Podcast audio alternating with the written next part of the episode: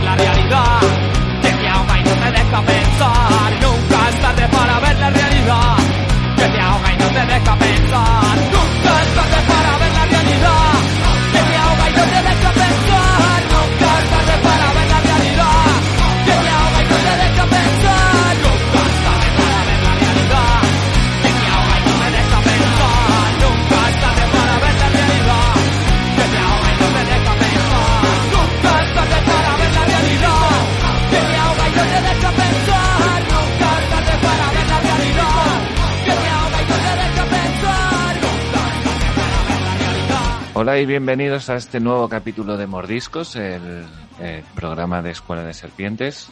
Ya sabéis que siempre hacemos un poco lo que nos da la gana en lo de Mordiscos y subimos lo que nos apetece.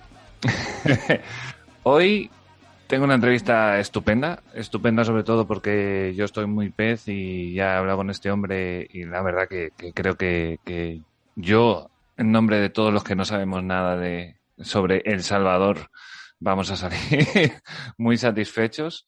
Y bueno, quien me acompaña hoy es Marco Campos Alarcón, arroba mcampos alarcón en Twitter. ¿Qué tal, tío? Buenas tardes, un gusto. Tú tienes un blog, ¿no? Que es libertariosdelsalvador.org, ¿no? Correcto, es un blog que estamos trabajando junto con otros eh, liberales, libertarios aquí en El Salvador. Es reciente, lo estamos diciendo desde hace poco más de un año. Eh, el objetivo de nosotros es darle un espacio que no se tiene en los medios tradicionales para las columnas de opinión en materia libertaria. Nosotros estamos en un proceso de organizar esto porque queremos expandirlo más allá de que sea un blog, convertirlo en un tanque de pensamiento liberal y seamos capaces de hacer un proceso formativo de aquellos que se encuentren interesados en el movimiento libertario. Vamos, un centro libertario en El Salvador que a lo mejor hace falta, es que no sé. Eh, sí, eh, las ideas son bastante recientes, por así decirlo. No tiene poco más de 10, 15 años que las primeras organizaciones empezaron a formarse.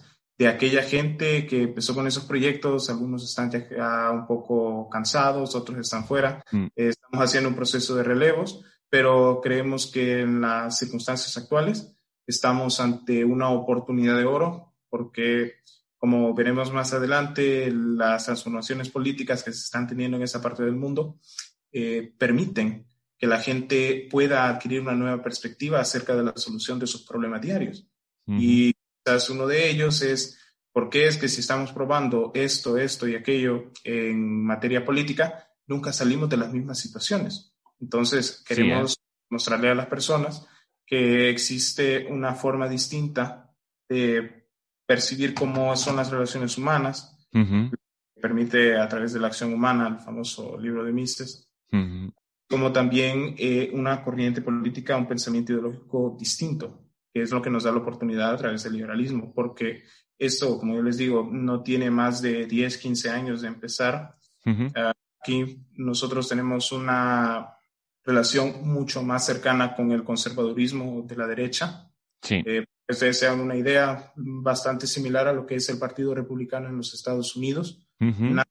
por ejemplo, con las políticas del, del PP en España. Eh, eh, porque somos una sociedad muchísimo más conservadora.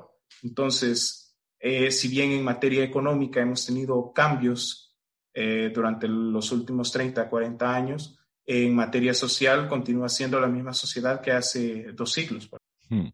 Te entiendo, falta un poco de recorrido todavía de absorber otro tipo de ideas. Exactamente. Sí, bueno, porque, porque tú eres joven, vamos, o sea, esto tiene que ahora mismo viene desde abajo desde abajo de, vamos, que, no, lo no lo notáis en, tema política nacional, me refiero, ¿no? Eh. Sí, sí, sí. Y lo que pasa es que también conforme eh, las nuevas tecnologías van llegando, se hace mucho más sencillo adquirir ciertos conocimientos que claro. hace 10, 15 años era difícil, porque, por ejemplo, tú vas a una librería, hmm. buscas libros en materia económica, eh, terminas encontrándote los clásicos de padre rico, padre pobre. O sea, sí de perogrullo para, la, para, para, para, los que se sienten interesados en leer cosas así.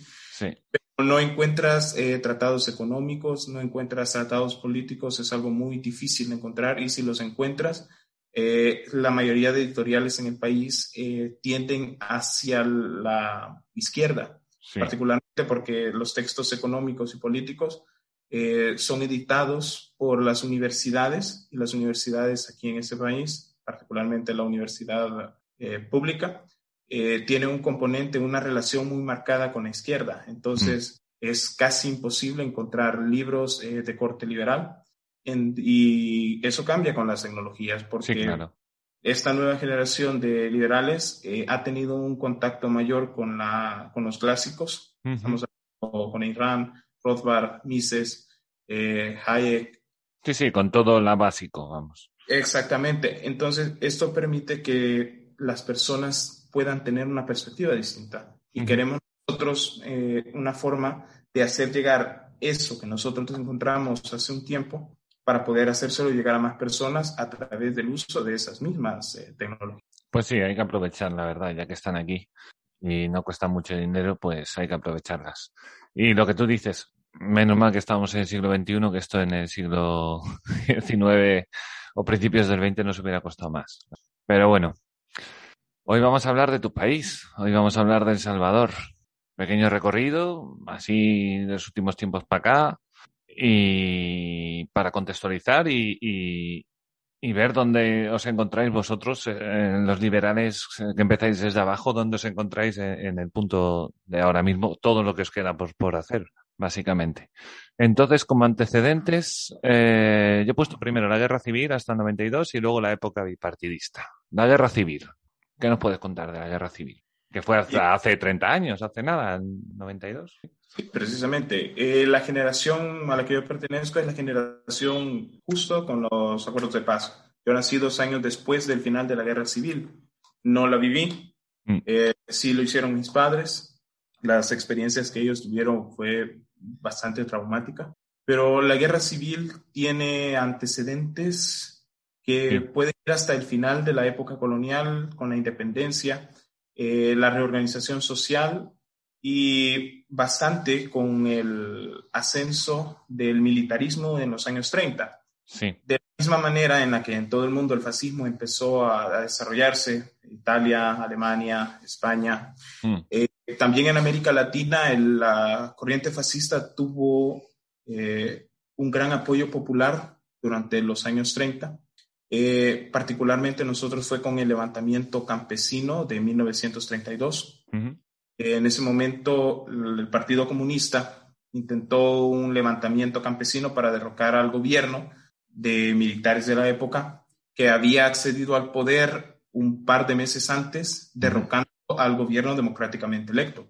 Vale, era un golpe de Estado a un golpe de Estado. digamos. Un golpe de Estado, un golpe de Estado, exactamente. El triunfo del- de los golpistas, bueno, de los militares que ya estaban en el poder en ese momento, inauguró una época de casi 50 años de gobiernos continuados únicamente por la cúpula militar, en los cuales eh, entre ellos mismos las generaciones más jóvenes de militares Sí. se de darle golpe a las generaciones más viejas y quedarse ellos en el poder. Siempre era el plan, ¿no? El plan siempre era dar un golpe de Estado. Exactamente.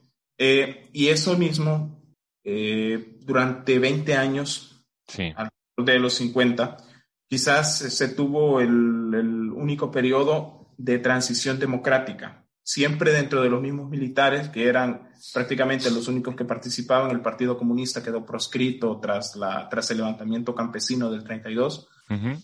Eh, y la oposición era bastante pequeña al, al régimen militar. Entonces, teníamos ese pequeño periodo en los 50 de gran crecimiento económico, que Sí. en los 60 continuó desarrollándose a partir eh, de la Alianza por el Progreso, el programa que eh, diseñó John F. Kennedy Sí. para tratar de apoyar a América Latina, como una manera de contrarrestar la influencia que se tuvo después de la- del triunfo de la revolución de Castro en Cuba. Sí. Eh, la cuestión es que este crecimiento económico Ajá. fue particularmente bueno para la élite, pero la población en general no veía esa mejora en la, en la calidad de vida. Mm. Y nosotros, como siendo el país más pequeño de la América continental, Pues eso eh, es pequeño, eso es pequeño, hay que decirlo. son 21 mil kilómetros Nada. cuadrados. Nada. Entonces, eh, este, esta situación, junto con el crecimiento poblacional, este también es el país más densamente poblado de la América continental. Mm. Estamos hablando de, actualmente son 7 millones de salvadoreños en ese territorio. Estamos hablando de densidad poblacional de más de 300 habitantes por kilómetro cuadrado. Pues La dens- casi siempre ha sido eh, un elemento, la, la población ha sido un elemento eh, muy característico. La gente tiende a agruparse en las grandes urbes, eh, pero también eso tiene una razón de ser en que los terratenientes, las grandes extensiones de, de- de tierra cultivable y demás en el campo, Sí. estuvo mm, en manos de pocas familias.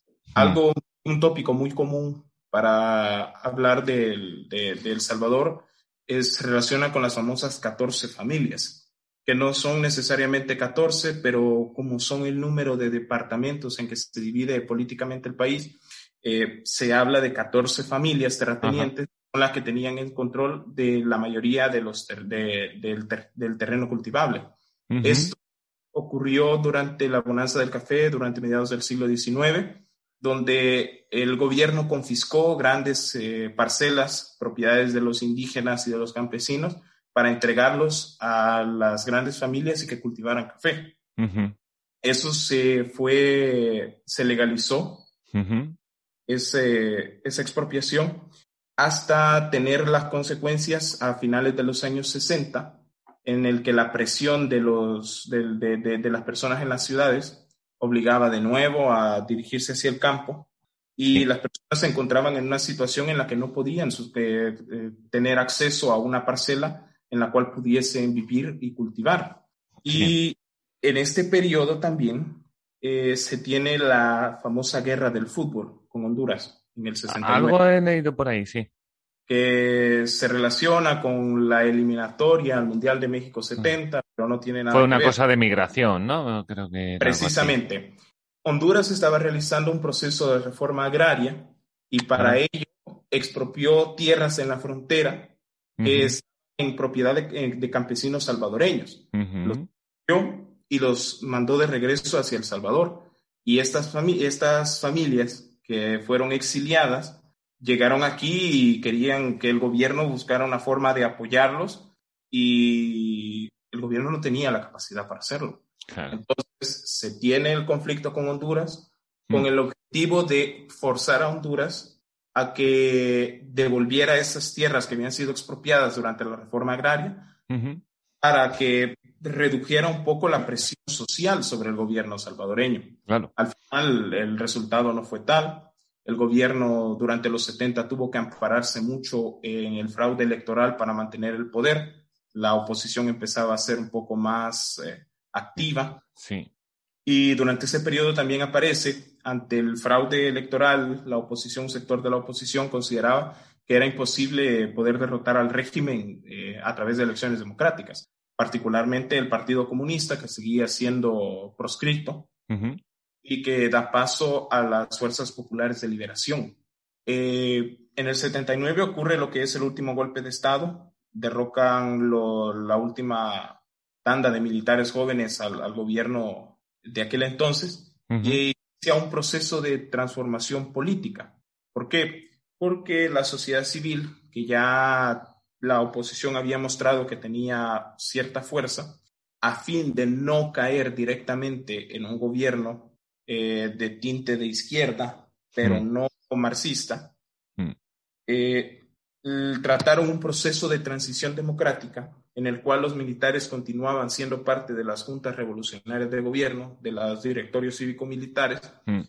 y permitían que los civiles fueran entrando poco a poco en la vida política. Sin embargo, eso generaba una especie de vacío de poder que la guerrilla marxista trató de aprovechar. Hay que recordar también que en el 79 en Nicaragua eh, se logró derrocar al dictador Anastasio Somoza, de la revolución sandinista. Entonces, muchos de los líderes del Frente Sandinista en Nicaragua decidieron apoyar la idea de los, del Partido Comunista Salvadoreño para poder tomar el poder aprovechando la debilidad del- de, de- de los militares en aquel momento. Ujú.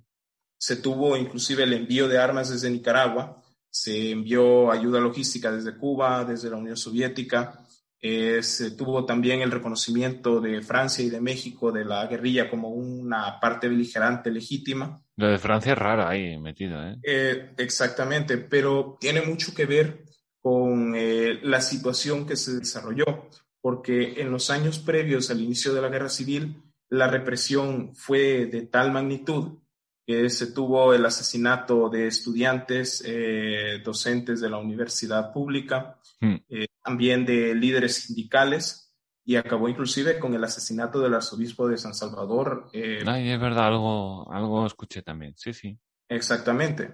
Durante este periodo también como una forma de, de contrarrestar el impulso de la guerrilla, Sí. particularmente popular en los sectores rurales del país, en el campo, Aparecieron los escuadrones de la muerte, Ah, que eran de corte de ultraderecha. El objetivo de ellos era llegar hacia esas zonas donde los comunistas tenían cierto control, eh, buscar a los líderes y ejecutarlos. Eran un grupo paramilitar. Sí. Entonces, Escuadrones, vamos, escuadrones. Sí, sí. Para un objetivo concreto y, y ir al blanco y, y directos. exactamente. Entonces, durante este periodo de transición hacia la democracia, eh, se toma la decisión de hacer cambios en el modelo político, se hace la convocatoria de una asamblea constituyente imagínate, en medio de la guerra. es, es muy Eh, raro. participa- Participa la oposición, participa el partido oficial, que era el de los militares, participa la derecha eh, no militar, entre comillas, aunque está muy relacionada con el inicio de estos escuadrones de la muerte. Mm. Y llega a las elecciones en 1982. Se instala una asamblea constituyente, se empieza a desarrollar un Estado un poco más moderno, una división de poderes más marcada, la imposibilidad de partidos únicos, la vigilancia electoral En medio de una guerra contra las guerrillas de... de izquierda. Y al final la constitución se emite en el 83, se convoca a elecciones eh, para elegir presidente en 1984, consigue triunfar el principal líder opositor, ¿no? Y la guerrilla, a pesar de que había ocurrido el proceso de transición, ellos continuaron eh, con secuestros, asesinatos, atentados, Lo que sabían hacer, básicamente. eh, precisamente. Llega eh, los cinco años del mandato acaba, llega un nuevo presidente, durante su primer año tiene que afrontar la última gran ofensiva de la guerrilla sobre San Salvador, que ocurre durante ese periodo el asesinato también de los padres jesuitas. Hace poco estuvo en España el juicio contra Inocente Montano, uno de los líderes eh, del escuadrón que llegó y ejecutó a los, a los jesuitas por supuestamente colaborar con la guerrilla. Madre mía. Es que cómo estaba el tema, ¿eh? Es, es un Es tema, que, es un tema bastante largo. es que sí, sí, Cuando la guerrilla ve la imposibilidad de ganar, sí. eh, no era la primera ofensiva, se habían realizado dos ofensivas al principio de la guerra y tampoco consiguieron tomar la capital. Eh, el ejército también termina viendo que va a ser muy difícil continuar la guerra contra una guerrilla que seguía encerrada en los bastiones en el campo y que tenía la capacidad de organizarse y lanzar ataques de manera continua eh, sobre la capital. Pero era sí, el, era el estilo, el estilo cubano, ¿no? El mismo que de, de Fidel y esta gente. Precisamente. Entonces empiezan a retomarse las negociaciones de paz. Ujú. Eh, en los Estados Unidos, con la disolución posterior de la Unión Soviética, el estado en el que empezaba a entrar tras la caída del muro de Berlín, Mm. Al final termina desarrollándose un proceso de paz en el cual eh, se reconocen algunos de los derechos por los cuales estaba luchando la guerrilla, particularmente en la desmilitarización de la vida política, Mm. la supresión de algunos cuerpos de seguridad que tenían eh, disciplina militar. En aquel tiempo existían eh, un equivalente de la Guardia Civil, también existían Sí. otra policía de Hacienda, que eran Mm. cuerpos con cierta formación castrense. Pero el objetivo de la guerrilla decía, no, es que las fuerzas de seguridad tienen que ser civiles. Se hizo esa transformación, se cambió también un poco el sistema electoral, Mm. de manera que el, el árbitro electoral fuese mucho más imparcial, un sistema que se basaba en la desconfianza entre los partidos, una desconfianza sana, es decir, la imposibilidad de un fraude porque todos nos estamos vigilando entre todos, Mm. Y la inclusión de la guerrilla, que abandonaba la lucha armada y pasaba a ser eh, un partido político. Esto da paso ya a la época bipartidista. Ujú. La guerra civil se resolvió eh, de cierta manera, que en Naciones Unidas ellos dicen es un proceso eh, ejemplar porque terminó eh, sin vencedores ni vencidos, Ujú. pero que también eh, permitía un avance dentro de la dentro de la vida democrática del país Sí. Digamos Pero- pasar a otra etapa. a otra etapa. Sin Ujú. embargo, la mayoría de situaciones que se derivan de la que provocaron la guerra civil continúan sin resolverse. Es decir, en temas como desigualdad, la falta de acceso a recursos, eh, la pobreza que continuaba en una condición bastante preocupante. Sí, una guerra no suele, no suele, No traer suele riqueza. dejarla. No. Exactamente. Y también teníamos eh, los efectos de la guerra, porque durante la guerra eh, muchas familias terminaron separadas, producto de, la, de los ataques del ejército, de la guerra. Ya hubo mucha inmigración de aquella, ¿no? Ya durante la guerra, no sé si, si escuché ya un millón de personas, por lo menos, ya, ya habían emigrado. Mm, más o menos un millón de personas. Entonces, esto da como resultado familias que se separaron, Mm. eh, gente que tuvo que abandonar sus hogares por completo, tuvo que abandonar sus vidas. Eh, en los Estados Unidos, muchos de ellos estuvieron eh, como asilados, como refugiados, Sí, regresaron y la situación termina deri- derivando en un, una en un nuevo conflicto social sí. el tema de las pandillas, que ustedes creo que en España han escuchado bastante. Yo he estado, he estado escuchando ahora, sí, algo del presidente de las pandillas. Sí, sí. Exactamente. Y ¿Qué, es, este- qué es eso de las pandillas? ¿Eso qué es? Eh, eh, digamos, eh, delincuencia, delincuencia de barrio, ¿no? Que cada uno va cogiendo su terreno y luego uno que se mete en terreno que no tiene, luego los hay que roban, los hay que las mafias, ¿no? Y supongo todas estas cosas. Precisamente, las pandillas son crimen organizado. Mm. Son personas que, Que cobran Eh, impuestos también, seguro. por decirlo de esa manera, funcionan sí, como una mafia, al, mejor estilo de la, al mejor estilo de la camorra, Sí, claro. o también funcionan eh, como excelentes distribuidores de, ilícit- de, de, de, de, de- de ilícitos, droga, armas, Ah, Sí, claro. lo que puedes encontrar, porque es una estructura que con el pasar del tiempo se ha ido perfeccionando. Mm. Y, Y- se, crea, se crea una estructura de empresa con un, con un recorrido de productos, con una distribución. Sí, sí, claro, claro. No Exactamente, tienen un cartel en la calle porque no les dejan, pero bueno, hay un mercado ahí. precisamente. No, y el cartel sí está. Uf, vale, vale, ya sé. Vale, vale. El cartel sí está. El cartel, eh, y es un En eso vais por delante claro que de- España, tengo que decirlo, ¿eh? que en España también El- se compra donde quieras, pero no hay ni un cartel. No, no, no, me refiero a que el cartel está. Ya, Eh, ya. Que ¿Quién es el en- que controla el barrio? Sí, sí, sí, sí, ya veo, ya veo. Estáis en, e- en ese punto. Ya veo. Bueno, entonces es esto, ¿no? Se empieza a generar pues un poco, un poco de mafias locales, mafias así, que empiezan a tener su parcela de poder, deduzco, ¿no? Que también Sí. supone un, un poco un problema para el Estado en el tema de que no puede meter la policía, es muy difícil, eh, es muy difícil luchar contra todos y son muchos, aunque sean uno a uno, son muchos, sí. Precisamente, y es este elemento principal, el de las pandillas, el que termina eh, marcando la línea del desarrollo político. Porque tras la guerra civil, en los últimos años de la guerra y el proceso de reconstrucción tras esta, el gobierno tomó medidas de corte liberal. Es decir, trató de reducir la burocracia, trató Sí. Reducir el número de empresas públicas a través de las privatizaciones, eh, reducción de impuestos, control de la inflación. Eh, sobre hace 20 años eh, decidieron también abandonar un poco la, la, la impresión de moneda. Nosotros eh, actualmente trabajamos con dólar de los Estados Unidos, es la Ujú. moneda legal. Sí. En cierta medida eso evita que el gobierno realice los ajustes de Claro. moneda para el, para Hay el la que hay. Sí, público. sí, hay la que hay. Y eso, y eso mantiene la inflación controlada.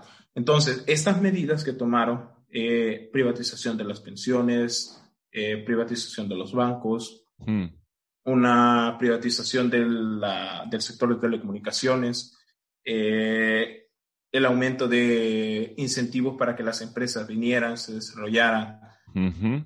Se tiene todo eso durante los primeros, llamémoslo, 10 años de ese bipartidismo. Sí. Después de ello, Mm. eh, afrontamos dos terremotos en 2001 que dañaron gravemente infraestructura.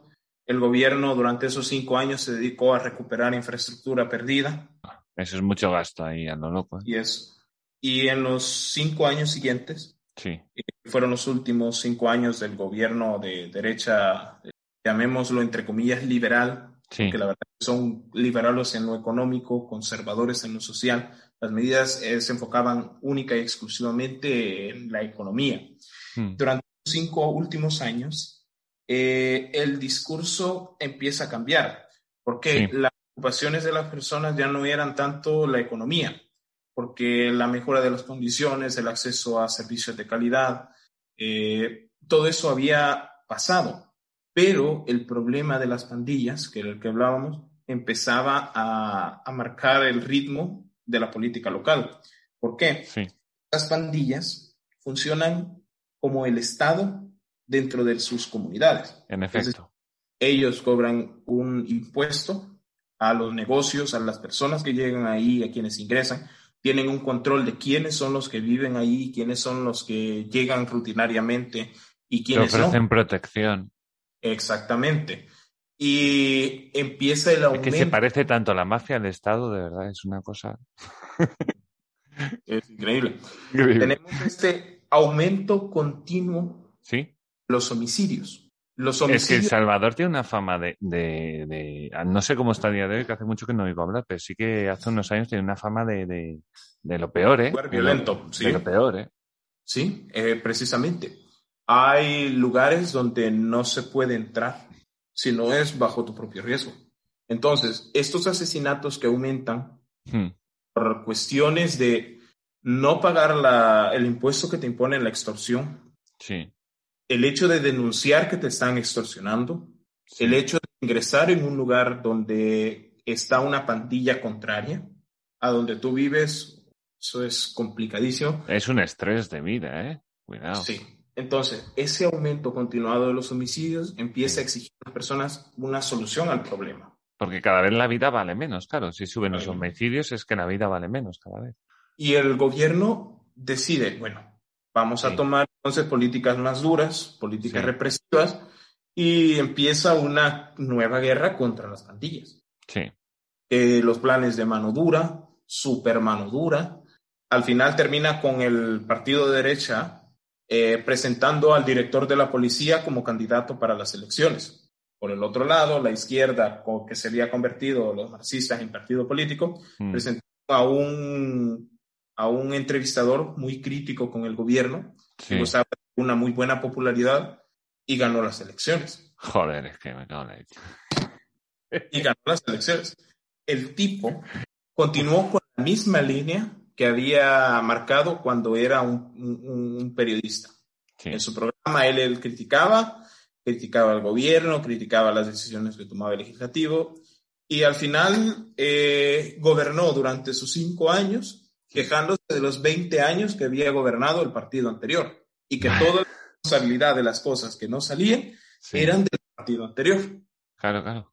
Durante este periodo también ocurre un cambio dentro de la política del enfoque hacia las pandillas, porque si bien el gobierno decía vamos a estarlos combatiendo, nuestro objetivo es proteger a la población, eh, de manera secreta habían iniciado procesos de conversaciones con las pandillas que después se hicieron públicos, a través de las cuales las pandillas decidían no matarse entre ellos, es decir, detener la guerra que tenían entre los propios, entre las propias pandillas, Sí. Reducir los homicidios a manera de dar la impresión de que el problema estaba siendo controlado.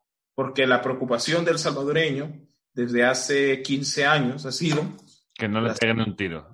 que no le peguen un tiro, exactamente. Y aquí es cuando el gobierno empieza la máquina de propaganda.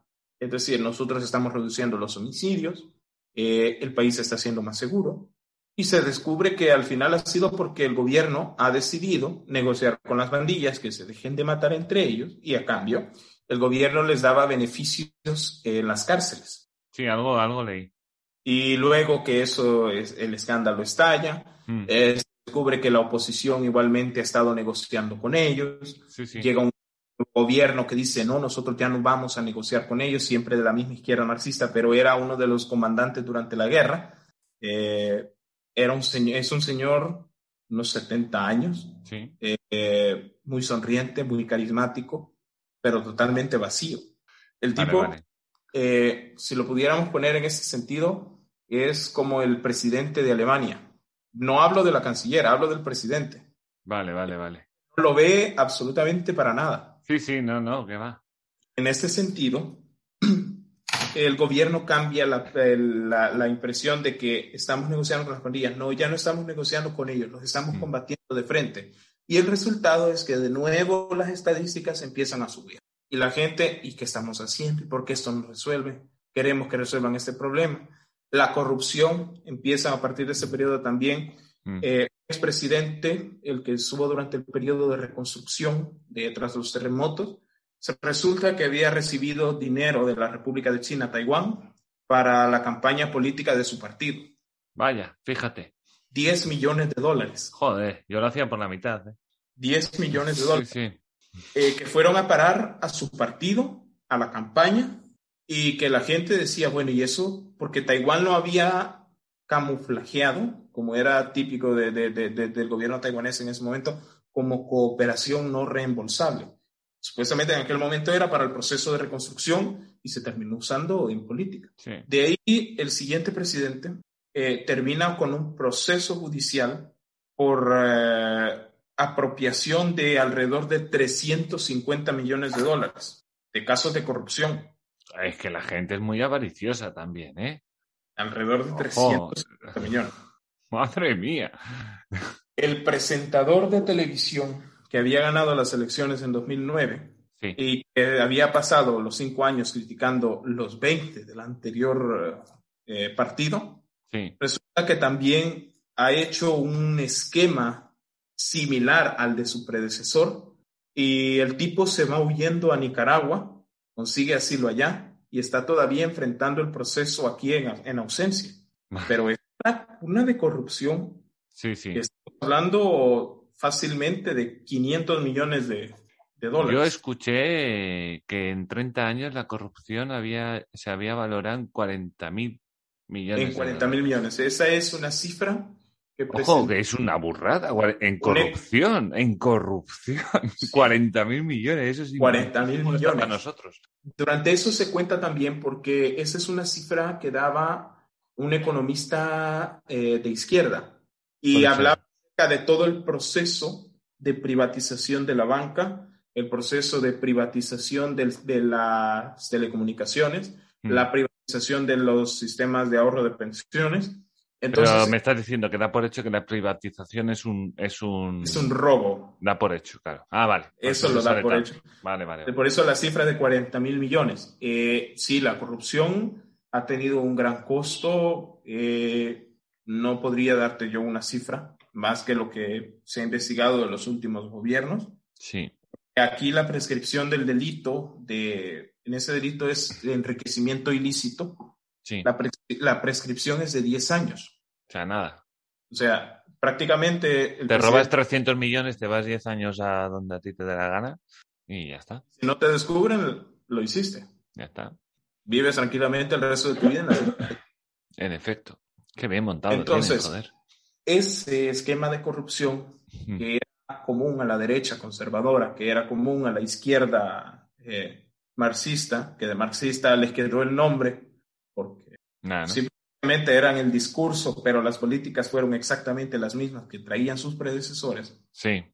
Eh, seguir aumentando el poder del Estado, la militarización de los cuerpos de seguridad para supuestamente la guerra contra las pandillas, eh, aumentar la, la- el asistencialismo con respecto a los subsidios, eh, bonos en esto, bonos en Mm. aquello, que vamos a ayudarles para esto, que préstamo, que la deuda que va creciendo.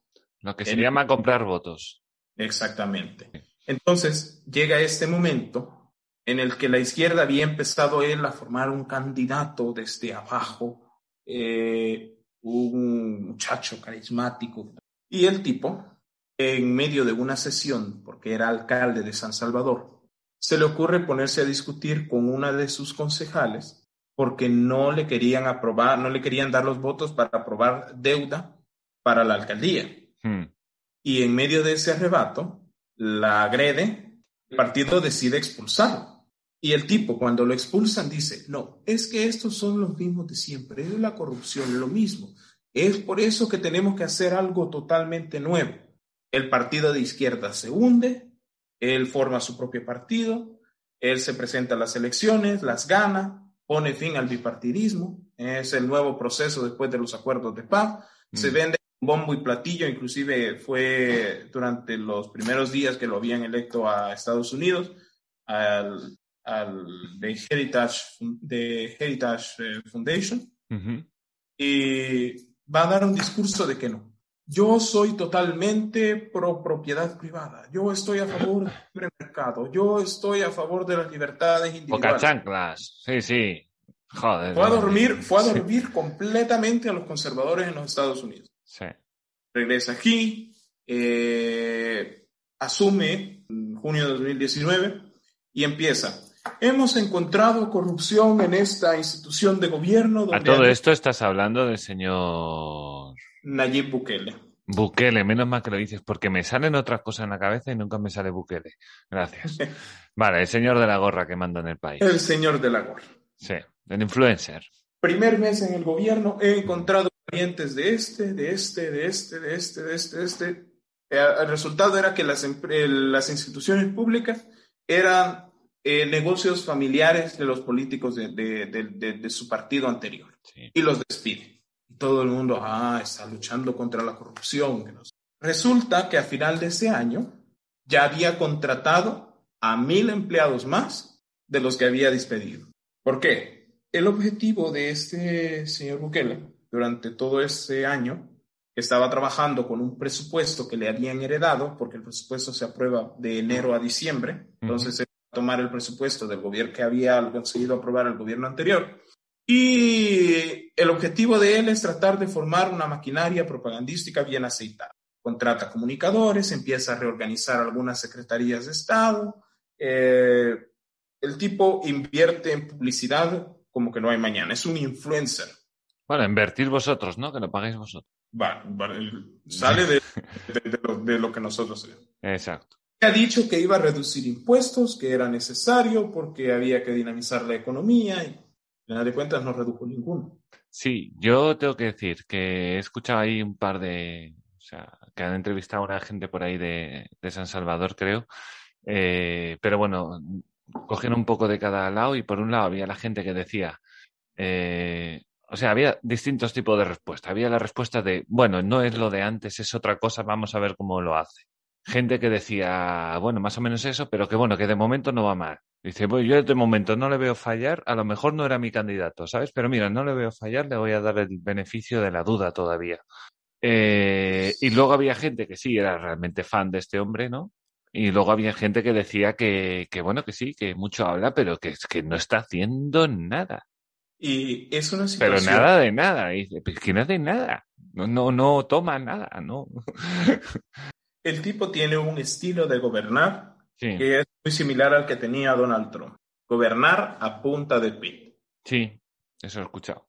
Y el objetivo de él es mantener un control de redes sociales, particularmente Facebook, que es la red social más utilizada aquí en el país. Uh -huh.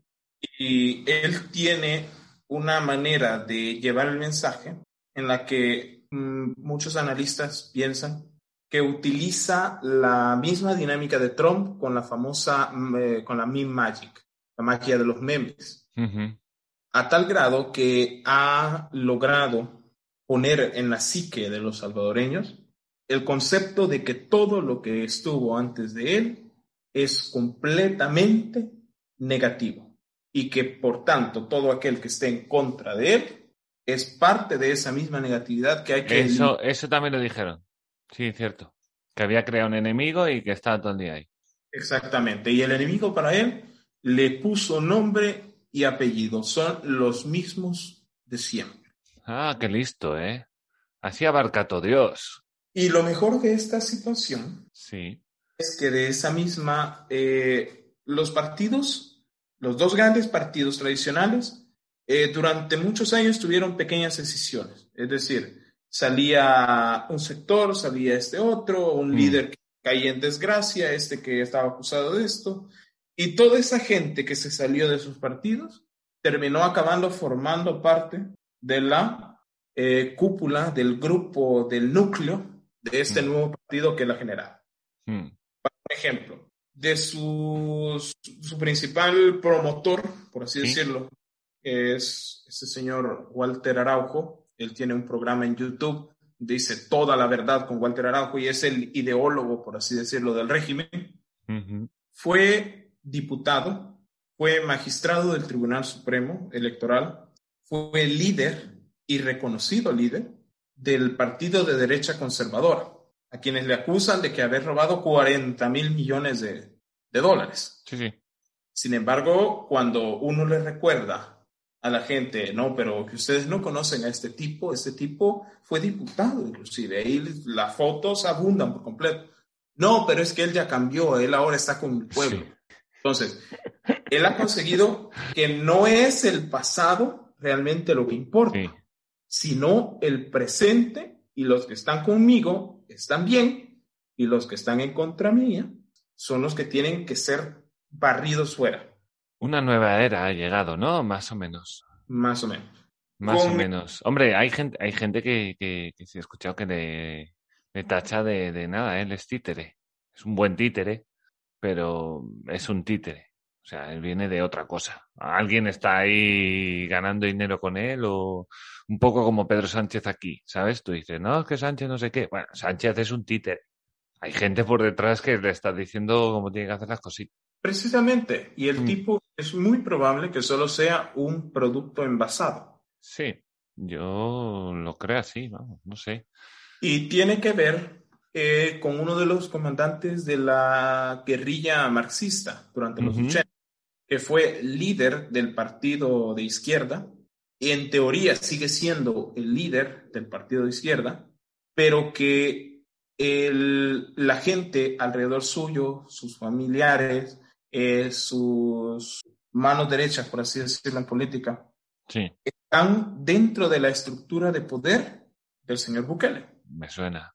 Entonces, sí me suena. eso, eso, eso dice que José Luis Merino, que es el, el de, este- de esta persona, eh, está influenciando mucho la manera en la que él está haciendo política. Merino Ujú. apareció en las computadoras de uno de los líderes de la FARC, creo que es de tiro fijo. Mm. Está, está señalado en Estados Unidos por eh, participar dentro del esquema de narcotráfico de las FARC. Casi nada. También es Nada. uno de los, del- del- de, los, eh, de los más cercanos dentro del núcleo del Foro de Sao Paulo. Eh, Ha llegado del presidente Chávez, pero de Castro. Mm. eh, Está negociando con las guerrillas. O sea, Exactamente, con, la, con los... Bueno, ya se me olvida el nombre. con las FARC. Con FARC no, y me refería con los... Con los... Con, la- con las mafias locales. Los, los beneficios penitenciarios, precisamente, que tú ya hablabas. Eh, es una posibilidad, es una posibilidad, no, no, No es no fijo podemos- todavía. No, no podemos saberlo porque pareciera que se dedica más a la, a la estructura eh, macro de narcotráfico en el país. Vale. Eh, inclusive tenemos la- el señalamiento que hizo la representante Norma Torres, creo que el día de ayer, eh, que hablaba prácticamente de un narcoestado que genera el problema de las migraciones. O sea, relaciona todo, desde la situación de la tensión política, la tensión social provocada por las pandillas, el narcotráfico, el tráfico de armas, eh, lo relaciona con la incapacidad del Estado para poder enfrentar esto o la propia alianza del Estado con estas fuerzas.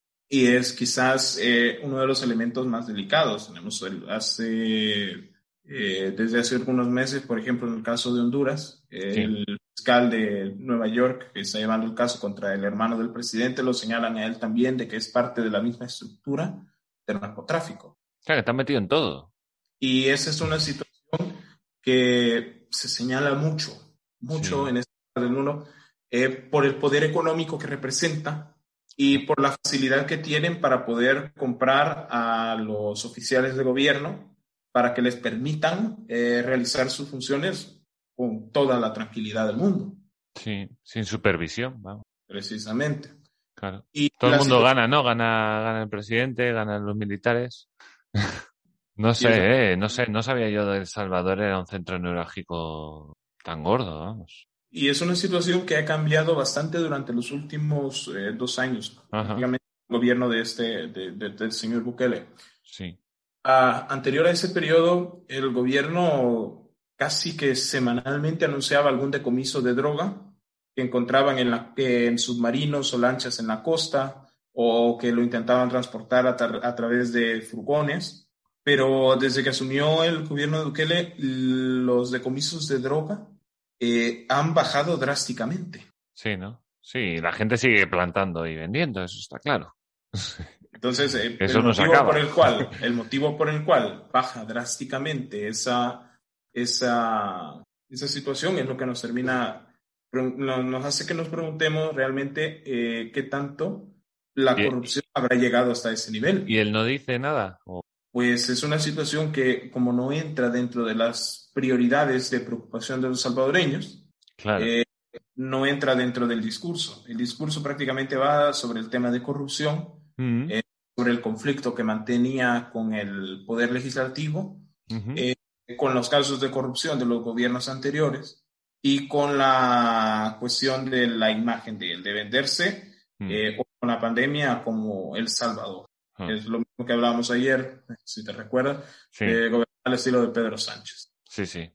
Eh, quería preguntarte por lo de la migración y esas mareas. Eh, sé que no es todo El Salvador, o sea, es un poco la zona que sale de ahí en tromba en dirección a Estados Unidos, contra viento y marea, no sé, o sea, hombre, aquí también son locuras, ¿no? Aquí vienen los africanos en lanchas y, y raro es que no muera alguno. Pero, pero tú eso lo veías en la tele de aquí y, joder, cuidado, eh. Cuidado, que van en avalancha. Sí, el fenómeno de las migraciones es un elemento común desde antes de la guerra civil. Durante la guerra civil se agravó, se redujo un poco durante el, el periodo de la posguerra y volvió a aumentar con la situación de la escalada de violencia. Actualmente eh, las caravanas eh, tienen su motivo, por así decirlo, Sí, eh, la forma en la que las personas se están organizando, eh, el objetivo es tratar de ir en grandes cantidades, que me parece buena idea también, ¿eh? Me parece muy Eh, buena sí. idea. eh, precisamente porque el viaje hacia los Estados Unidos es una cuestión muy peligrosa para los migrantes. Y es muy largo. Es un trayecto terriblemente largo. Sí, sí, sí. Es todo México. es- me cago en la leche. Uno puede ir perfectamente, un salvadoreño va a Guatemala, cruza Guatemala tranquilamente, pero una vez entra en México, la situación cambia drásticamente. En Guatemala él puede entrar de manera legal, nadie lo va a buscar. En Claro. México, en un principio se detenía a los inmigrantes ilegales, después se dejó de hacer. La gente... Se puso que un compromiso a México en ese momento porque, claro, Estados Unidos decía, no, tú no le dejes pasar, tío, que estos vienen para aquí, no se van a quedar en México. O sea, Entonces, claro. está la situación esta. Las personas eh, aprovechaban eh, los trenes de carga, el famoso Sí. tren, el de la bestia, que cruza buena parte de México. La gente arriesgaba su vida para subirse al tren y tratar de hacer ese recorrido mucho más rápido. Eh, también estaban los, los famosos coyotes, que son los traficantes de, de personas, que los llevan en furgones. Sí. Eh, y esto llega a ser una situación muy delicada, porque los coyotes muchas veces están relacionados con los cárteles de la droga en México. Tuvimos el caso hace algunos años de unos migrantes que fueron quemados en Tamaulipas Joder. y es algo a lo que los migrantes se enfrentan, que el coyote con el que ellos van eh, esté en un conflicto con alguna de las bandas o por los mismos tratos que tiene con ellos, eh, Sí. termina viéndolos. Sí, sí, secuestrando a las niñas o vete todo a saber haciendo qué. eh, o los obliguen a ellos a llevar droga por la frontera y toda esa cuestión. Mm. Entonces, eh, para las caravanas de migrantes se vuelven una manera de buscar estar más seguro para esa persona, porque es mucho más fácil protegerse entre ellos, Sí, sí, claro. manera de apoyarse entre ellos, porque el camino es largo y los alimentos, el agua, El frío, el- muchas cosas. toda esa cuestión. La gente que le cuesta andar, o sea, eh, necesita Es una mucha manera- cooperación ahí. Y luego tienes el impacto mediático que genera. Generó, generó. En Estados Unidos ven esas caravanas de migrantes y dicen, ¿y por qué no los dejamos entrar dentro del sector que es un poco más eh, tolerante con la, con la inmigración ilegal? Que, eh, dicho sea de paso, para mí no tendría por qué ser ese un, un gran problema, eh, salvo los casos, por ejemplo, de la gente que llega a vivir de la seguridad social, por ejemplo. Esto creo que lo decía Milton Friedman. Dice, el problema no es la inmigración, el problema es el estado del bienestar. Porque tú vienes aquí y les vas a prometer dinero en Estados Unidos y eso no puede ser. Y exactamente, yo Claro. considero mucha de la gente que va eh, realmente no va porque quiera que el Estado lo vaya a mantener, muchas No, veces no, no, quieren un trabajo, tienen la quieren hacer disposición su de vida, sí, sí, y sí. apoyar a sus familias. Y ganar dinero, enviar dinero a El Salvador, sí, sí, sí, eso, eso está claro. Sí, sí. Sí. Yo no creo que, que esta gente que vaya para allá, que se pegue todo ese viaje, que sea aquí para, para vivir del cuento, ni mucho menos, que va. O sea, yo de hecho digo a todo el mundo, digo, joder, pero si nadie se quiere ir de donde vive. Nadie, nadie. Da Sí. igual que seas de Marruecos, de Shanghái, de donde tú quieras. O sea, Si gente, sales por regla general, y no se dejas quiere tus ir. cosas- Y dejas tus cosas es porque hay algo que te obliga a hacerlo. mm, Que no tienes otra solución más que hacerlo. claro, puede ser por trabajo, que entonces, bueno, bien, no pasa nada, pero otra cosa es que te expulsen. Y- O sea, que te y expulsen, no te expulsan, pero, pero bueno. prácticamente te obligan a hacerlo, porque para una familia es muy complicado que la pandilla en el sector donde ellos viven, eh, por los conflictos, es algo muy común. Jóvenes eh, entre los 12, 15 años, los pandilleros empiezan a decirles eh, que pasen a formar parte de, de- de- de- la organización. Sí, les dejan probar las armas, estas cosas. Y para las familias es una situación que ellos Complicada. saben es que este muchacho va a terminar o preso o muerto. O muerto. Entonces, la familia decide en muchos casos salir de ahí antes de que la situación se complique. Claro. No sea más la situación para las eh, mujeres. Sí, porque a veces igual ya no tú, igual ya es tu hijo. Dices, joder, es que se pelea con alguien y acaba a tiros. Sí. O sea, que es que, es que no, se- se, se liga una, bueno, eh, eh, conquista a una chica y vete tú a saber si es la novia de tú, has- vete tú a saber quién, ¿sabes? Y ya tienes otra vez el lío montado. Y sobre todo, yo imagino que en El Salvador, como en todo el mundo, hay que trabajar. Y la situación del trabajo es muy complicada también porque el sector informal, el comercio informal representa eh, dos terceras partes de la actividad Joder, del eh. País. Entonces, este sector informal es el que se ve más afectado por, por las mismas pandillas. ¿Por qué? Porque son pequeños emprendimientos. Una familia que decide poner eh, Una es frutería, sí. Una frutería, Sí. decide poner eh, una pequeña despensa, decide vender eh, comida casera. Es Te extorsionan. y los extorsionan. Y en muchas ocasiones la extorsión es tan grande que simple y sencillamente las personas están trabajando para eh, la organización, para la pandemia. No les queda absolutamente nada. Y dicen ellos, bueno, entonces voy a tener que dejar de hacer esto. Claro. Van a quedar en la casa sentados en el sofá esperando que la vida les pase. No, no. Entonces deciden tomar sus cosas e irse a otro lugar. La migración, eh, hay dos aspectos. La gente que sale de los lugares que son asediados por las pandillas para irse lejos dentro del mismo país a Sí. otro lugar donde nadie los conozca y no los moleste. A un pueblo, a una villa, Ya a no- donde sea. Sí. Donde sea. Y está la gente que es mucho más complicado para ellos o que tienen una mayor facilidad para poder irse a los Estados Unidos. Y en eso entra el fenómeno de la migración durante la guerra civil. Hay muchos salvadoreños que mandan a traer a sus familiares. Es decir, no, yo te doy los 12 mil dólares que cuesta para el coyote y el coyote lo va a traer aquí a Estados Unidos. Punto. Punto. Sí, sí. Y es una situación que es mucho más común de lo que parece. Solamente que estas caravanas Sí. los últimos años se han convertido quizás en un símbolo de la cantidad de gente que antes salía y que iba como podía hasta los Estados Unidos. Sí, que a veces cuando van en línea, pues como que no lo notas, ¿no? Pero, pero cuando hacen masa, claro, tú, tú- la Es- línea tú no sabes dónde llega. Eso puede ser kilómetros y kilómetros de gente una detrás de otra, pero cuando se ponen todos juntos, lo que pasa que es, es, Se magnifica el efecto. se magnifica mucho el efecto, claro. Y obviamente 10, 20 tíos delante de, un, de una aduana no hacen nada. Pero te plantan ahí 5.000 y, y diles tú que no pasen, ¿sabes? Ya tienes que empezar a pegar tiros al aire y dispersar, claro. Joder, es que vaya movida. Es una situación. Y sobre eso mismo, el fenómeno de la migración Hmm, eh, tuvo mucho que ver con la política de Trump.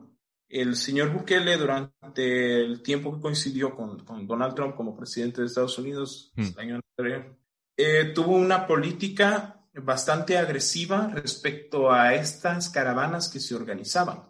¿Sí? La última de ellas, las personas se organizaban en WhatsApp eh, y decidían, vamos a vernos tal día, a tal hora, en tal lugar. Y nos vamos. Y nos vamos. Y resultaba que el día en que se estaban organizando, el gobierno había conseguido infiltrar a alguien y llegaba la Dirección General de Migración y Extranjería, la Policía Nacional Civil, y detenía al organizador y dispersaba a la gente, la mandaban de regreso a su casa. ¿Bajo qué acusación? Detenían al, al organizador Mm. por el delito de, de- de- de tráfico de personas. Ah, Es decir, porque supuestamente decía que él los estaba organizando y tenía como objetivo sacarlos de manera ilegal del país para llevarlos a otro. Pero no es ilegal salir de El Salvador, ¿no? Eso es, esa es la situación. Claro.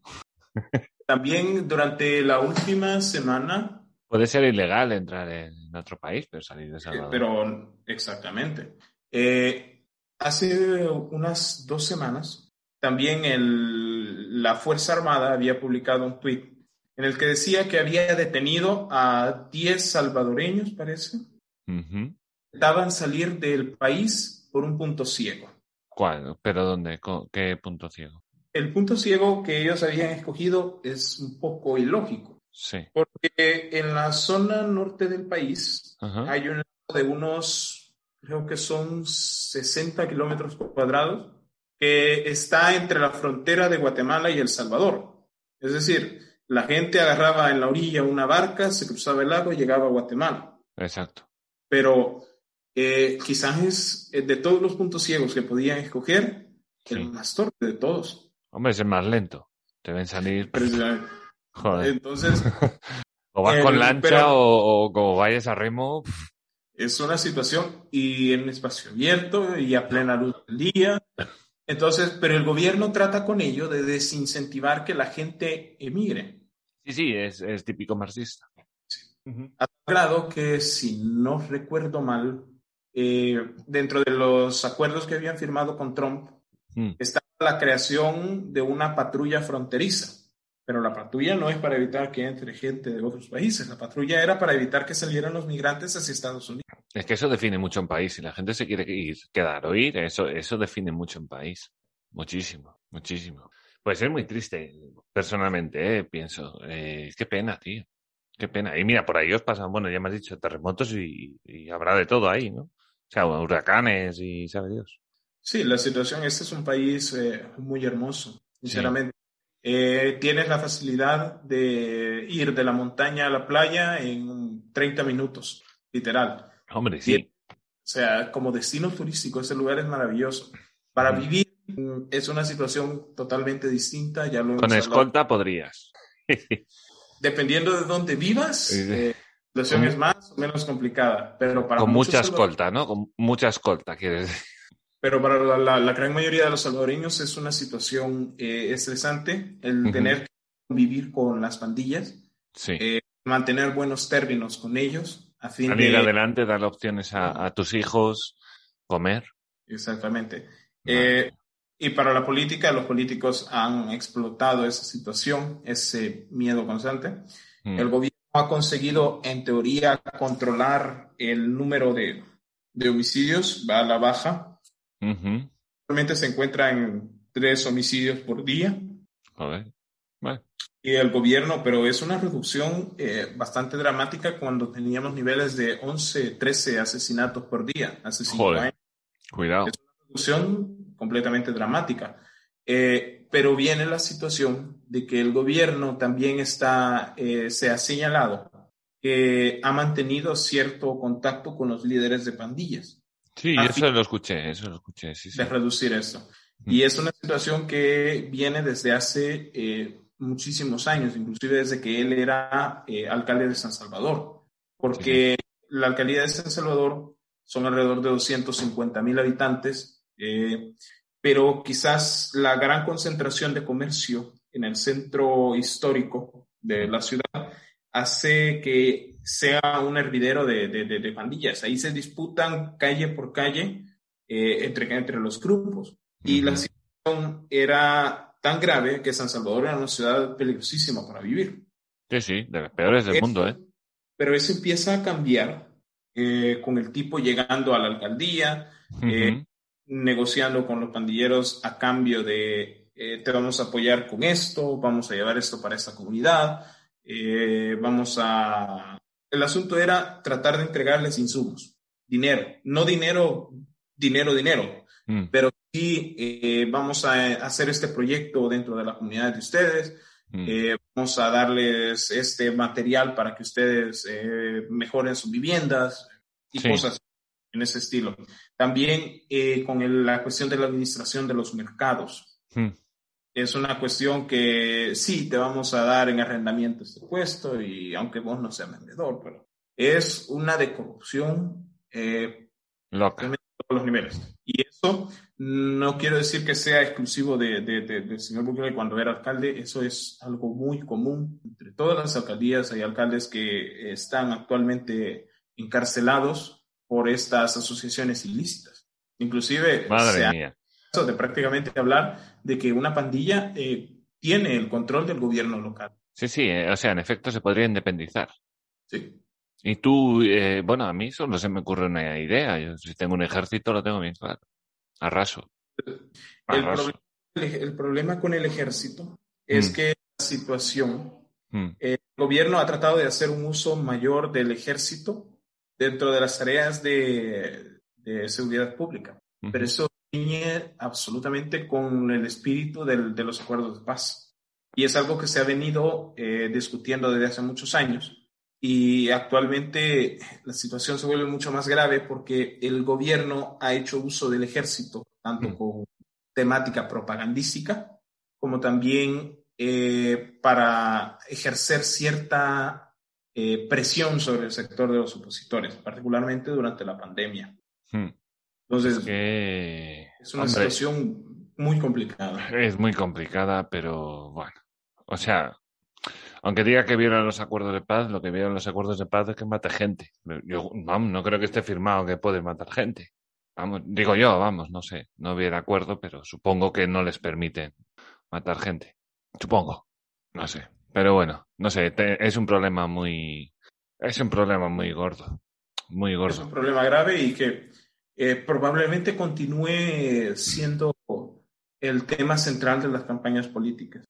Es decir, porque la gente en última instancia lo que le preocupa es llegar a su trabajo y regresar a su casa a ver a su familia completa. Y que no pase nada ese día. Y que ese día se vaya a acostar y esté completo. Y ya está. Y otro Es- día tachado en el calendario. Sí, qué pena. Oye, ¿y cómo, y cómo, y que, uf, vaya trabajo los liberales ahí, ¿eh? En España está complicado, ¿eh? Pero ahí lo tenemos jodido, ¿eh? Es una situación muchísimo más complicada. Eh, particularmente porque tenemos que enfrentarnos con la situación, con la realidad en la que estamos. Tenemos que enfrentarnos contra ese fantasma del populismo que sigue y que tiene una gran fuerza. Eh, Con los resultados de las elecciones de hace menos de un mes, el gobierno tiene dos tercios de la, del- del- del- Parlamento Sí, eh, prácticamente aprobar todo lo que quiera y gobernar en solitario, sin necesidad de discutir nada con la oposición. Mm, Esto implica la capacidad para nombrar fiscal general, eh, magistrados de Corte Suprema, eh, La separación de poderes, que se suele decir, ¿verdad? general. La separación de poderes, prácticamente con ese resultado, Sí, queda anulada. anulada por completo. Sí. Único- Aquí en España también pasa, o sea, puede pasar ciertas cosas en las que un partido pueda llegar a cambiar todos los jueces. Entonces ya dices tú, pues viva la, viva la Pepa. Nosotros, eh, el, el único baluarte que queda Mm, es el Tribunal Constitucional, porque no lo puede tocar hasta dentro de seis años y el mandato de él acaba en tres. pero puede renovar. En- pero ya no directamente él, tal vez su partido, pero no él. El- Tiene otra convocatoria, no puede. no, la Constitución para nosotros prohíbe la reelección presidencial y prohíbe cualquier eh, intento de reforma encaminada a ese fin. Ay, sí. Ah, bueno, eso está bien, ¿eh? Es Eso por lo menos. lo- lo- los seguros constitucionales, inclusive. Y si Eh. hacen como en otros lados y, y te piden una consulta y de repente el tío va por esas. No existe tampoco la figura del referéndum. Lo prohíbe la Constitución. Únicamente se puede hacer un referéndum para consultar sobre el proceso de integración centroamericana. es decir, para formar un, un, un, país en Centroamérica. Sería el único, el único motivo por el cual se puede convocar un referéndum. Todo lo demás está completamente prohibido. Y digo yo, ser el Estado 52 de Estados Unidos, ¿nos merecería la pena? Dadas las circunstancias, me refiero, dadas la, estoy como estoy y mira, es que, es que, es que, yo, es que yo no sé cómo salís de esa. Eh, ¿Me permites un momento?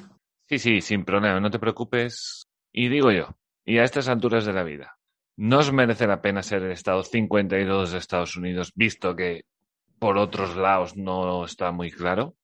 ¿O es muy difícil? Eh, pues esa es una circunstancia que me resulta un poco graciosa, ¿Mm? porque durante el periodo de independencia, en 1921, poco después eh, eh, ocurrió la invasión de México, de Centroamérica. Y durante ese periodo se envió una comitiva a Estados Unidos para intentar poner al país bajo un protectorado de los Estados Unidos, para evitar la invasión. Entonces la situación resulta un poco graciosa en ese sentido. Pero que si, si, los salvadoreños no pueden, bueno, es, pueden. Una situación, es una situación realmente... Eh, muchas personas posiblemente ante la posibilidad digan, sí, eso es lo correcto. Eh, pero es una posibilidad que de, así de es una para salir de, por lo menos para salir del tema y luego ya poder hacer algo, ¿sabes? Es una situación, pero eh, con la dependencia económica que nosotros tenemos de Estados Unidos, mm. haciendo prácticamente eh, una salida que está sobre la mesa, pero eh, considero yo que sea poco probable. Los políticos aquí tienden a ser muy nacionalistas y es algo que no se podría discutir. O sea, es una opción que políticamente no se encuentra sobre la mesa. Eh, la idea, considero yo, podría ser interesante. Un proyecto mm. de Estado Libre Asociado, de, la misma manera en como lo es Puerto Rico, pasar a Y que pongan ahí cuatro bases americanas y a tomar por saco. Te acaban con la guerrilla en, tres días. Sí. las pandillas te las ha terminado y nada, ni te enteras. Sí, es una cuestión, pero eh, igual, la solución al final termina siendo eh, tratar de volver al, al, modelo que se tenía antes, es decir, el, de la represión. Cuando eso demostró que tiene muy poca eficiencia, el gobierno llenó las cárceles en su momento, trató de mostrarse duro con los, eh, con los propios reos. Mm. el gobierno ha utilizado el gobierno actual a los reos inclusive como parte del elemento negociador al sentido de eh, la ley penitenciaria, eh, la ha suspendido, es decir, eh, que es una ley que establece las condiciones de aislamiento y demás cuestiones de los reos, la ha suspendido por la pandemia y tiene toda la pinta de que va a continuar siendo, va a continuar suspendida. Qué bien. Pero es una situación que a la larga no termina resolviendo el problema estructural. Sí. Ese problema estructural es tal vez al que nosotros le podemos apostar para mm. darle una solución liberal. Es decir, el problema del país pasa eh, por las pocas posibilidades de crecimiento económico que tiene la población. Es decir, como te decía. Con este modelo, sí. Es muy complicado. Eh, con el, la cuestión de los pandilleros, el trabajo que tiene que hacerse en las comunidades es tratar de reducir eh, la capacidad de reclutamiento que tienen ellos de nuevos miembros porque ya los que están entrando son segunda o tercera generación y es necesario tratar de trabajar con ellos, con los jóvenes en las comunidades en riesgo, para que se pueda tener una forma de ponerle un alto. Es decir, eh, los que están ahorita es muy probable que tengan grandes dificultades para reintegrarse a la vida más adelante. Y es muy probable que continuemos eh, llevarlos a las cárceles, el proceso de reeducación, 10, 15 años de estar eh, tras las rejas. Hmm. Tal vez después de eso hace un cambio, puede que no, puede que sí. Pero la solución que nosotros vemos es eh, que las políticas del Estado se encuentran muy centralizadas. Es decir, los gobiernos de turno, el gobierno central establece qué es lo que se va a hacer y así hemos pasado de la represión a la negociación, a la represión, a la negociación, a la represión, eh, sin dar una solución al, problema estructural. Cuando las comunidades pueden tener de conociendo sus propias limitantes, sus propios problemas, una manera de solucionarlos. Posiblemente. Hay que pasar hacia una descentralización sí. a los gobiernos eh, locales para que ellos sean los que impulsen este proceso. Sí, Y coincido. El gobierno tiene que encontrar la manera de reducir los problemas económicos. Es decir, actualmente tenemos un alto nivel de endeudamiento. eh, Pero tenéis, ten- es que es una pena porque tenéis un precedente económico liberal que funcionó, supongo. el proceso funcionó para sanear la- las finanzas públicas y mejoró mucho la condición de vida de, de- de la gente, porque eh, no era lo mismo, por ejemplo, la necesidad de, de un teléfono a finales de los 80, pagabas eh, alrededor de 300 dólares de la época, poco menos, poco más, y el teléfono te lo ponían a los seis meses. Bueno, sí. A Esa es la situación. El mantenimiento de toda esa infraestructura, eh, la innovación, y aún así el proceso puede mejorar mucho más. Pero el problema de estas políticas es que eh, no fueron más que un rescate al propio gobierno, sí, se infló de dinero. porque el gobierno necesitaba esos recursos, se le dieron recursos a partir del proceso de privatización, pero la gente no vio esa mejora dentro de su propio bolsillo. ¿Por qué? Y eso es porque los trámites burocráticos, la dificultad para poder poner una empresa, las dificultades para eh, mayores contrataciones eh, del sector privado, Sí, eran todo trabas, ¿no? esos, esas trabas continúan. Claro. Trabas continúan. Sí, sí, sí, sí. Sí, es Y la mientras- misma, es la misma cosa que en España, ¿no? De... Sí, claro, porque no hay trabajo, porque no hay empresas, porque no hay empresas, porque no quieren venir. Entonces, esa, esa misma situación Claro.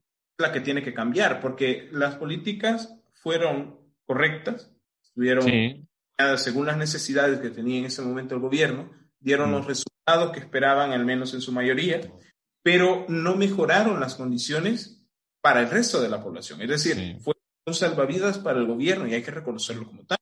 Esas sí. privatizaciones, aunque orientadas eh, y que permitieron una mejora, Ujú. no tuvieron un impacto entre la gente común, entre la gente de Sí, sí, eh, eh, lo eh, entiendo lo que quieres decir y, y me estaba viniendo a la, a la mente otra otro ejemplo, pero que fue un poco distinto, ¿no? Que estuve ahí hablando sobre Menem, ¿no? Menem también llega a Argentina y, y de repente, plas, implanta un plan liberal, ¿no? Entonces, ¿qué pasa?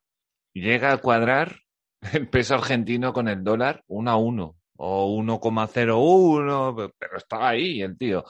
Y bueno, iba, iba, iba de, de puta madre. ¿Y qué lo jodió? La corrupción, ¿no te jode? Sí. Y La corrupción, tío, se lo fundió todo el tío, se lo fundió todo. Pero bueno, los argentinos sí que algo notaron, algo notaron la- la- el, el- el dinero, ¿no? Pero bueno, no sé si en Salvador, claro, se lo fundieron ellos también, claro. No, la- el, el- el detalle está Mm, en precisamente eso. Por eso es que el economista del que hablábamos antes, el que tasaba en 40 mil millones el costo de la corrupción, sí, lo establecía así, porque él decía, ¿qué beneficio tuvimos nosotros de la privatización de la banca? sí, sí. ¿Cuánto dinero nos quedó de haberle vendido la banca a, a los inversionistas privados? ¿Dónde está ese dinero? ¿Cómo se invirtió ese dinero? Exacto. Y Y hace bien en preguntar, creo yo, ¿eh? ¿Sí? Y tienes el otro caso, la empresa, la Administración Nacional de Telecomunicaciones. Se vendió, se le vendió a, a France Telecom, pusieron aquí, eh, y lo que se vendió, ¿en qué se utilizó? Ese quizás es, el, que, que yo tengo mejor conocimiento porque parte de ese dinero se le dio a los empleados de la empresa y otra parte se destinó para becas, para un fideicomiso que todavía a esa altura, 30 años después de esas privatizaciones, continúa entregando becas de manera anual a los estudiantes que, que obtienen ciertos resultados eh, dentro de sus pruebas eh, de bachillerato. Para Se solucionar- repartió entre los empleados. Cuando dices entre los empleados, ¿qué quieres decir? ¿Todos? Eh, se generó un fondo sí. del cual se le pagaba a los empleados porque los empleados se iban, terminaban su contrato, se iban despedidos. Porque la administración nueva iba a traer su propia gente, iba a contratar a su gente. Sí. Unos de ellos los contrataron, a otros no, pero eran las indemnizaciones por el, por el final Claro. del contrato. O sea, eso Ah. una. Ahora, con el administrador de fondos de pensiones, eso es un asunto totalmente distinto, porque Mm. el esquema de las pensiones públicas, todos sabemos que es un esquema Ponzi. Ese dinero realmente ya nunca existía, simple y sencillamente es el que cada mes llegaba de parte de los trabajadores para pagarle a los pensionados. Solidario que decimos por aquí. Sí, sí. Ujú. y que con la administradora de pensiones el asunto pasaba de que el gobierno agarraba parte de ese dinero eh, porque la, la obligaba a las administradoras de fondos de pensiones a que le compraran deuda previsional y con esa eh, ese parte que agarraba pagaba a los eh, a los de los de, aquel- de- de ese periodo. Entonces está la situación en que el gobierno con tal de obtener de tener un acceso a fondos cada vez más baratos Ujú. lo hacía a costa de la rentabilidad de los actuales trabajadores. Entonces, Aquí esa- estamos en la misma, ¿eh? No te creas, ¿eh? Aquí estamos en la misma. entonces, esa es la situación. Puede ver las políticas muy correctas de la privatización, pero mal administradas. Y es exactamente el mismo ejemplo que dices con Menem. Políticas que hacían que todo funcionara excelentemente Que te dio dinero a, a expuertas, te dio, te dio riqueza que pudiste repartir como quisieras. y decidiste quedártela tú mismo. Hijo de puta. Y eso quizás es el elemento contra el cual se tiene que combatir en esa parte del mundo, porque las políticas liberales son vistas como una forma de sacarle recursos A los pobres. a los pobres para hacer más rico a la clase política. Y esto es contra lo que se tiene que luchar, porque precisamente el objetivo de una política liberal es quitarle recursos al Estado para que la gente pueda utilizarlos en lo que mejor le plazca. Sí, sí. O sea, eh, lo que siempre digo, el Estado no tiene dinero. El Estado, El Estado lo no tiene nada. Solo tiene lo que le damos. Si nadie le da nada, el Estado se queda a Y- cero. No produce nada, no tiene beneficios, no, no sirve más que para gestionar y mal. O sea, es mejor es- que lleve pocas cosas que no muchas, porque cuantas más lleva, peor. Termina siendo peor la corrupción para todos. Sí, sí. sí. Bueno, corrupción y lo que sea, ¿no? O ya, ya el propio sistema que ande como esté. Y, y no, y obviamente, la, la- bueno, es que lo de la corrupción ahí en Latinoamérica, eso es para hacer una Es un mal biblioteca. endémico. Es Vamos un mal endémico. Yo, Y mira, a mí, a mí me contó uno de Ecuador que, joder, pillaron a un, a un presidente en un restaurante con un maletín que se le abrió hasta arriba de billetes. En mitad de un restaurante, un presidente del gobierno. ¿Qué dices tú? ¿De verdad? Este- es- es- ahí está el nivel. Es una pena, ¿eh? Joder. Es una situación, inclusive aquí, el presentador de noticias que, des- que te decía antes, el entrevistador, hay videos dentro del proceso judicial donde le está metiendo fajos de billetes a uno de los, eh, de los cercanos al fiscal general para que no lo investigue. Durante el juicio. No, no, no, no, no. Eso es en una, en una, en una, es en una reunión privada que tenía. Ah, bueno, la- pero que hay un vídeo, ¿no? Que se le ve está metiéndole presa. billetes. Está, y así metiéndole los billetes en los bolsillos. Así, literal. Así. O sea, es el nivel de descaro de la corrupción y lo que pasa es, Que ese la- dinero es vuestro, no es de ellos. Sí. Joder. y lo que pasa es que la magnitud del Estado, el Estado es tan grande, tiene tantos recursos a su disposición. Este gobierno el año pasado tuvo 9 mil millones de dólares a su disposición, que la gente dice, ¿y por qué no me hago político? Claro, es una carrera. Es una carrera, es una forma de vivir. Claro. Tienes ahí a gente eh, dentro del partido oficialista. Mm. Hay un artículo que publicó la, una revista, o fue Factum, eh, donde habla acerca de todos los candidatos que llevaba el oficialismo. Y tienes a gente ahí Mm. que una tercera parte ya se eran funcionarios de este gobierno. Tienes otra parte que fueron funcionarios en gobiernos anteriores. Sí. Tienes gente que son deudores con Hacienda. Tienes gente que están señalados por eh, delitos eh, comunes. Tienes una gran cantidad de gente con casi nada de preparación para los cargos a los que se presentaban, Ujú. que iban, según ellos, con el objetivo de detener la corrupción. O sabemos que lo que lo llama es el salario jugoso que gana un diputado, Claro. que está alrededor de 15 veces lo que gana un trabajador, eh, un jornalero, más todos los beneficios adicionales que se dan. Y viene la gente todavía, y muchos de los que apoyan a esto lo hacen porque yo ya he tenido experiencia en política partidaria. Mucha de la gente que apoya a estos políticos lo hace con el objetivo de que cuando llegue al poder les consiga un puesto en la administración pública. O sea, es tan Sí. atractivo. Yo he es estado tan aquí también en partidos políticos y sí, hay gente así. Que lo entiendo, ¿eh? Es- Que yo, yo, yo lo respeto. Yo digo, mira, es tu proyecto de vida, a mí me parece muy. Yo mi idea actual es acabar con los políticos, no acabar con los políticos de que no haya política ya ninguna, sino en el hecho de que haya muchos menos. O sea que yo te voy a querer, o sea, fíjate, yo explico a la gente aquí en España, para que la gente, eh, 47 millones de personas, menos los que hayan muerto por COVID. Eh, 16 millones eh, de personas cobran del Estado cada mes. Cada mes. 16 millones de personas. O sea, eso, es. A la gente se lo dices y dice, pero ¿cómo van a ser 16 entre funcionarios, políticos, amigos, eh, los que contratan de aquí de allá? 16 millones de personas. Eh, horrible todo, tío. Pero bueno, volviendo, volviendo a Salvador, que a mí, a mí es que España me encanta por estas cosas. Eh, no sé, solo se me ocurre así. Es que claro, tú montas un partido liberal en, en, en, El Salvador y es muy probable que te peguen un tiro, ¿no?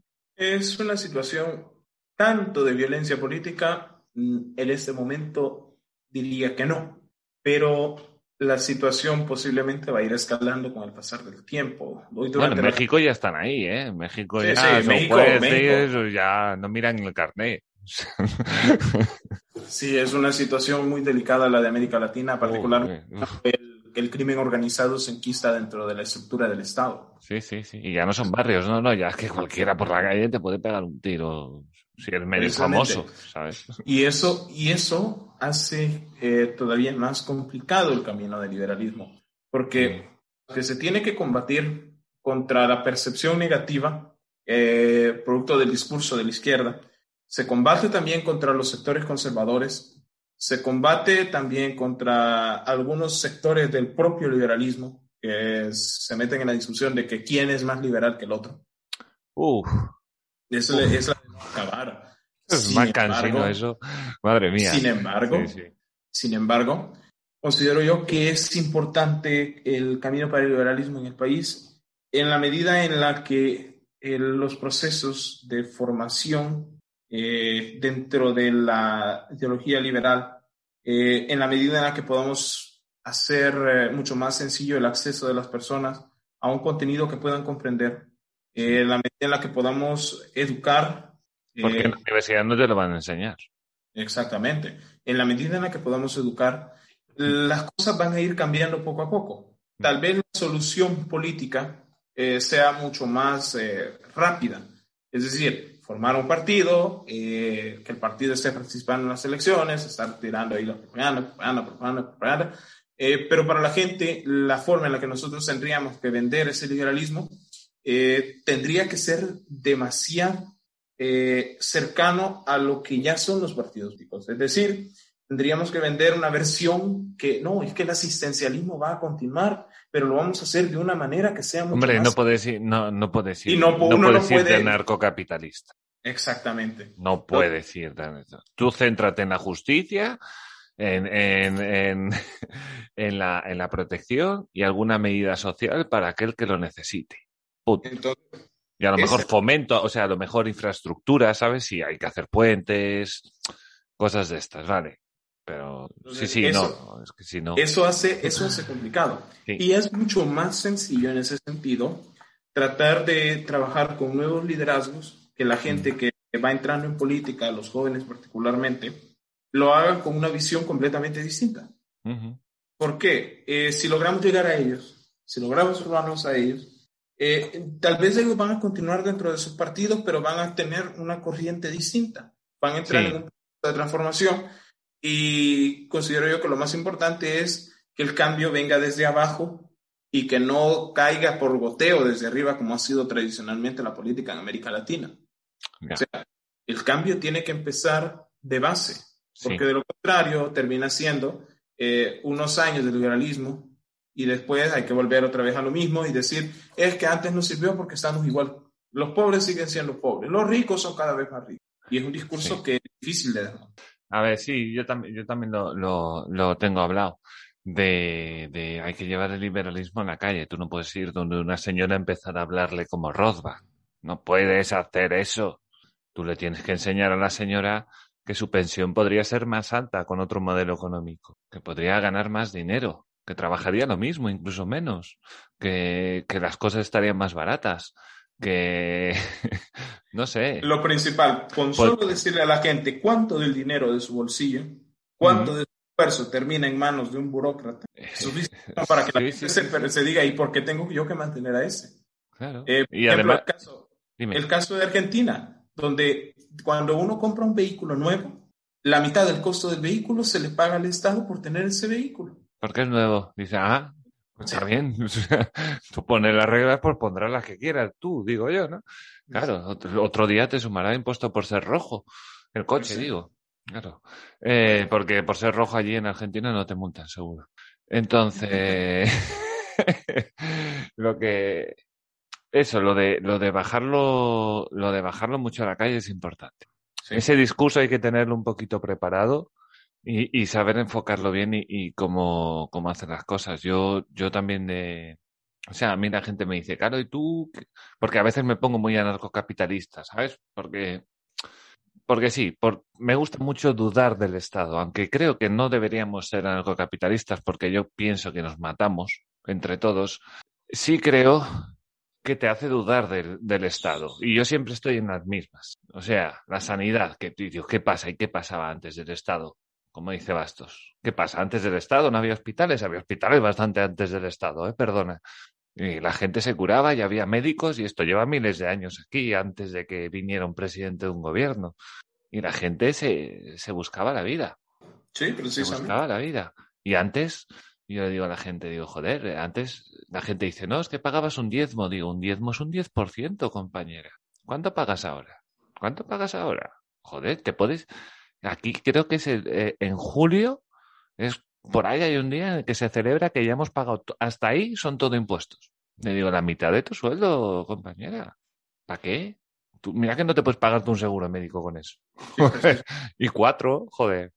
Eh, hace poco, inclusive, eh, hablaba alguien porque está ahorita en boga el asunto de una ley de aguas. Es decir, el objetivo es eh, establecer el agua como un derecho humano básico y que el Estado tiene que tener la capacidad de pensar.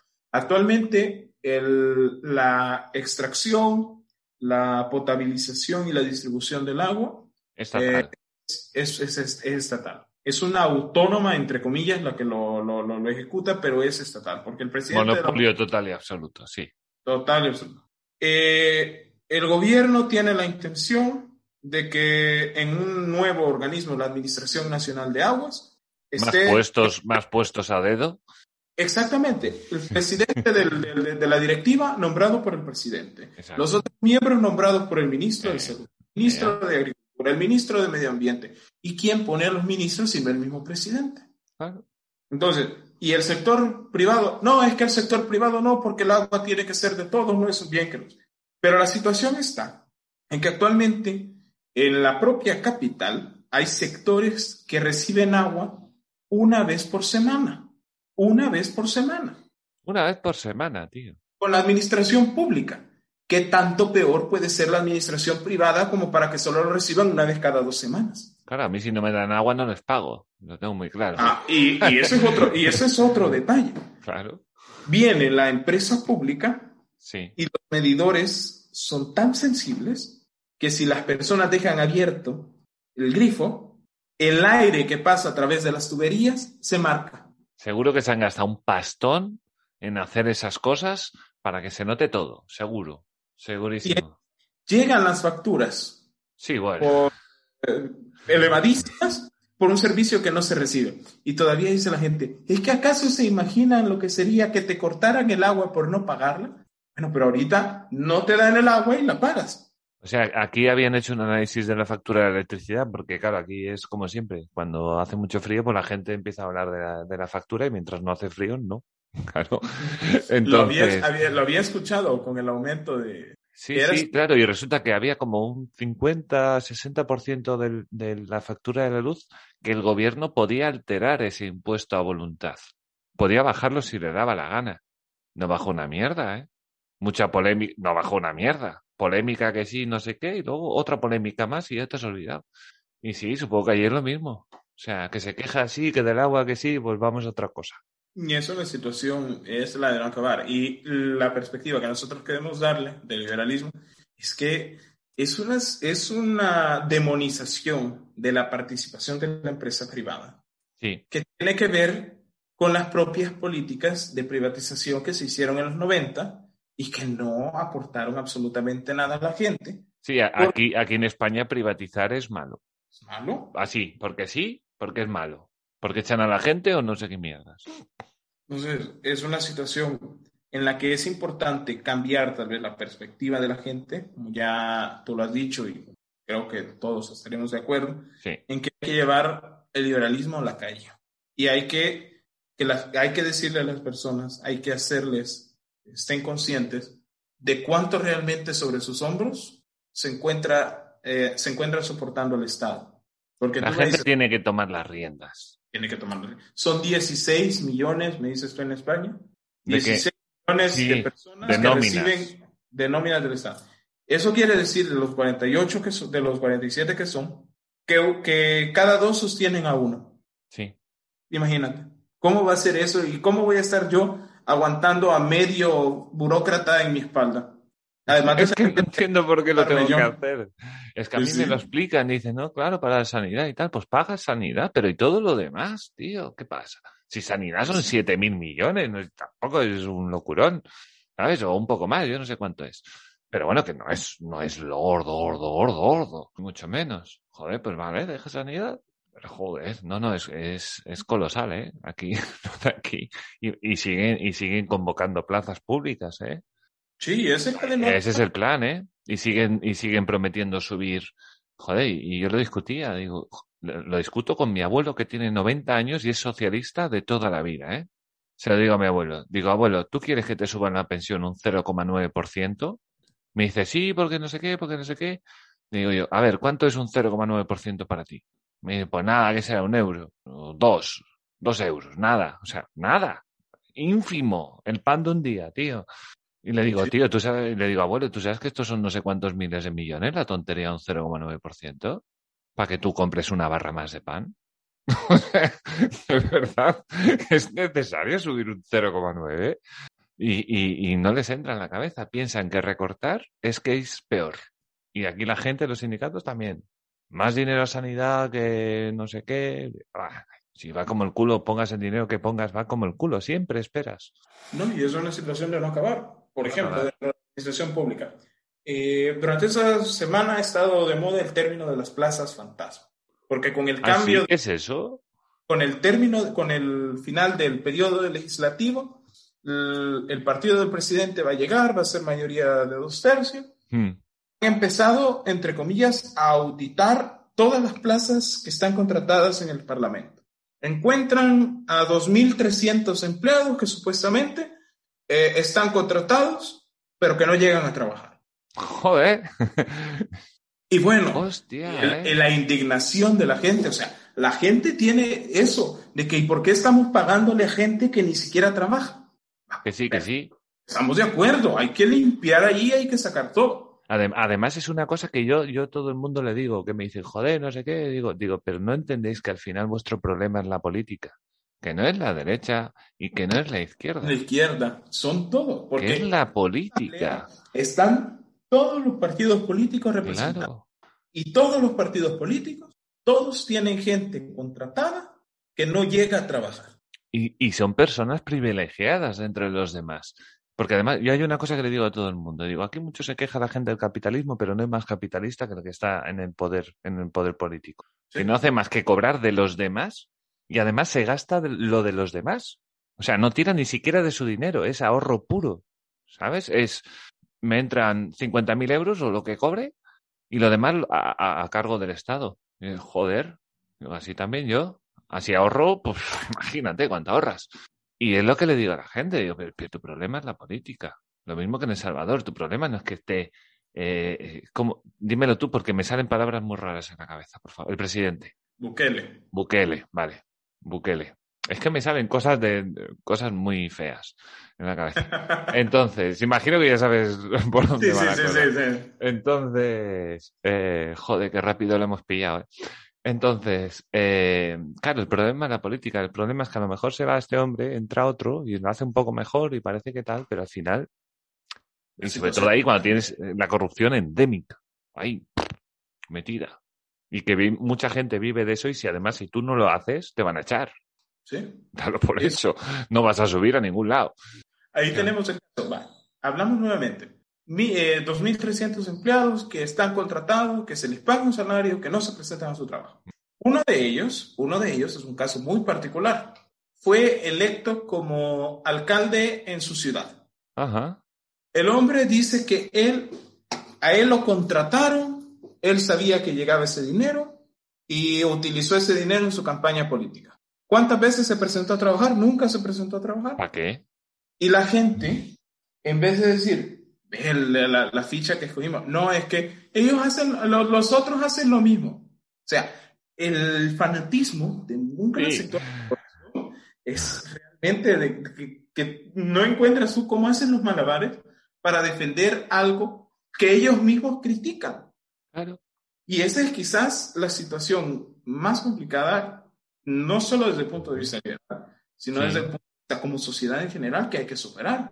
Es sí, decir, ese- congruencia dentro, del- de, dentro de las cosas que nosotros estamos conscientes que ocurren, exacto. laxos, cuando el que las hace es el de nuestra preferencia. Sí, buscamos la disculpa en que lo hacen los demás. Exactamente. O sea, que eso no tiene sentido ninguno. Y Claro que a mucha gente le tienes que acabar preguntando, ¿pero tú cobras del partido este o algo? O sea, ¿qué defiendes? O sea, no lo entiendo muy bien. O sea, tu presidente roba y, y a ti te parece bien porque el otro partido lo ha hecho. Pero te está robando tu dinero, tonto. Que no te enteras. Joder, es que estoy contigo, tío. Esto es muy difícil, tío. es complicadísimo. Esto es muy difícil. Esto nos va a llevar más tiempo, madre mía, que la guerra de los 100 años, que ya sabemos lo que dura. Eh, uf, no sé, es muy fuerte, tío. ¿Te parece si lo dejamos? No sé cuánto lleva, pero puede ir camino de las dos horas. Dos horas. Fácil- sí, casi las fácilmente. dos horas. Fácilmente. Bueno, entonces, dime. todo. Al final creo que hemos abarcado todo, ¿no? Yo podría estar aquí de metralleta hablando contigo tres horas más, ¿eh? Pero, pero a veces me entra la luz y digo, Mario, que estás grabando, tranqui, ¿sabes? Vamos a darle a esto un, un fin en algún momento. Entonces, sí, como ya también, sobre todo yo, ya me estaba yendo por los cerros de Úbeda, porque este era un podcast sobre El Salvador. Eh, bueno, Marco, te agradezco muchísimo que me hayas acompañado y me hayas iluminado en ese país. Que te voy a contar una cosa. Mi padre una vez casi coge de destino El Salvador. Eran principios de los 90, que iba con la embajada española. Estuvo a punto de ser vecino tuyo, eh, cuidado. No, y es que esa época de los 90, con el- los acuerdos de paz, el país eh, tuvo un boom, Boom, ¿no? destino turístico como destino para negocios. O sea, el país, las reformas funcionaron. Es que es innegable la mejora que las reformas tuvieron. Y siento yo que si se hubiesen profundizado como era debido, es decir, hacia la reducción del Estado en todos los sentidos, no simple y sencillamente limitarse a las privatizaciones, es muy probable que los fenómenos posteriores eh, hubiesen tenido menor incidencia o tal vez no hubiesen llegado. Sí, sí. No, no, está claro. Está claro. Y, y es por eso mismo que es necesario retomar esas misma, esa misma senda liberal y tratar de, de, de, originar esos cambios de nuevo. Mm. Pero, eh, como te digo, ya no con esa misma mentalidad de hacerlo desde arriba y que vaya por boteo, sino que empiece desde abajo. Mm. Bueno, sí. Nosotros eh, como libres hemos decidido tomar. Claro, hombre, está claro que esto necesita acción por todos lados. Si entra un partido que quiere ser liberal, o al menos, digamos, vamos a partir de esta base que teníamos en los 90, que todos la vimos, que era buena, que nos vino bien. Partimos un poco desde ahí, que todavía no han pasado 200 años y no se acuerdan ni Dios. Eh, y yo creo que puede ser un buen punto de partida. Y luego, a partir de, de liberalizar el mercado, reducir Estado. Que la gente tenga dinero y cuando tenga dinero, ya lo que hay que hacer. Exactamente. Pues nada, tío. Muchas gracias por, por haber venido. Eh, ha, ha quedado largo y chulo, creo. Ya te digo. Eh, recuérdame tus redes, por favor. Eh, nos pueden seguir, bueno, en mi caso, en Mm. Twitter con arroba mcamposalarcón Ujú. y Libertarios del Salvador con arroba libresorg. En efecto. Y bueno, ahí están dando el callo. Luego más abajo en la descripción voy a dejar ya todas las redes también. Y bueno, eh, nada más. Con esto y un bizcocho, pues nos escuchamos en el siguiente. Hasta luego. Nos vemos.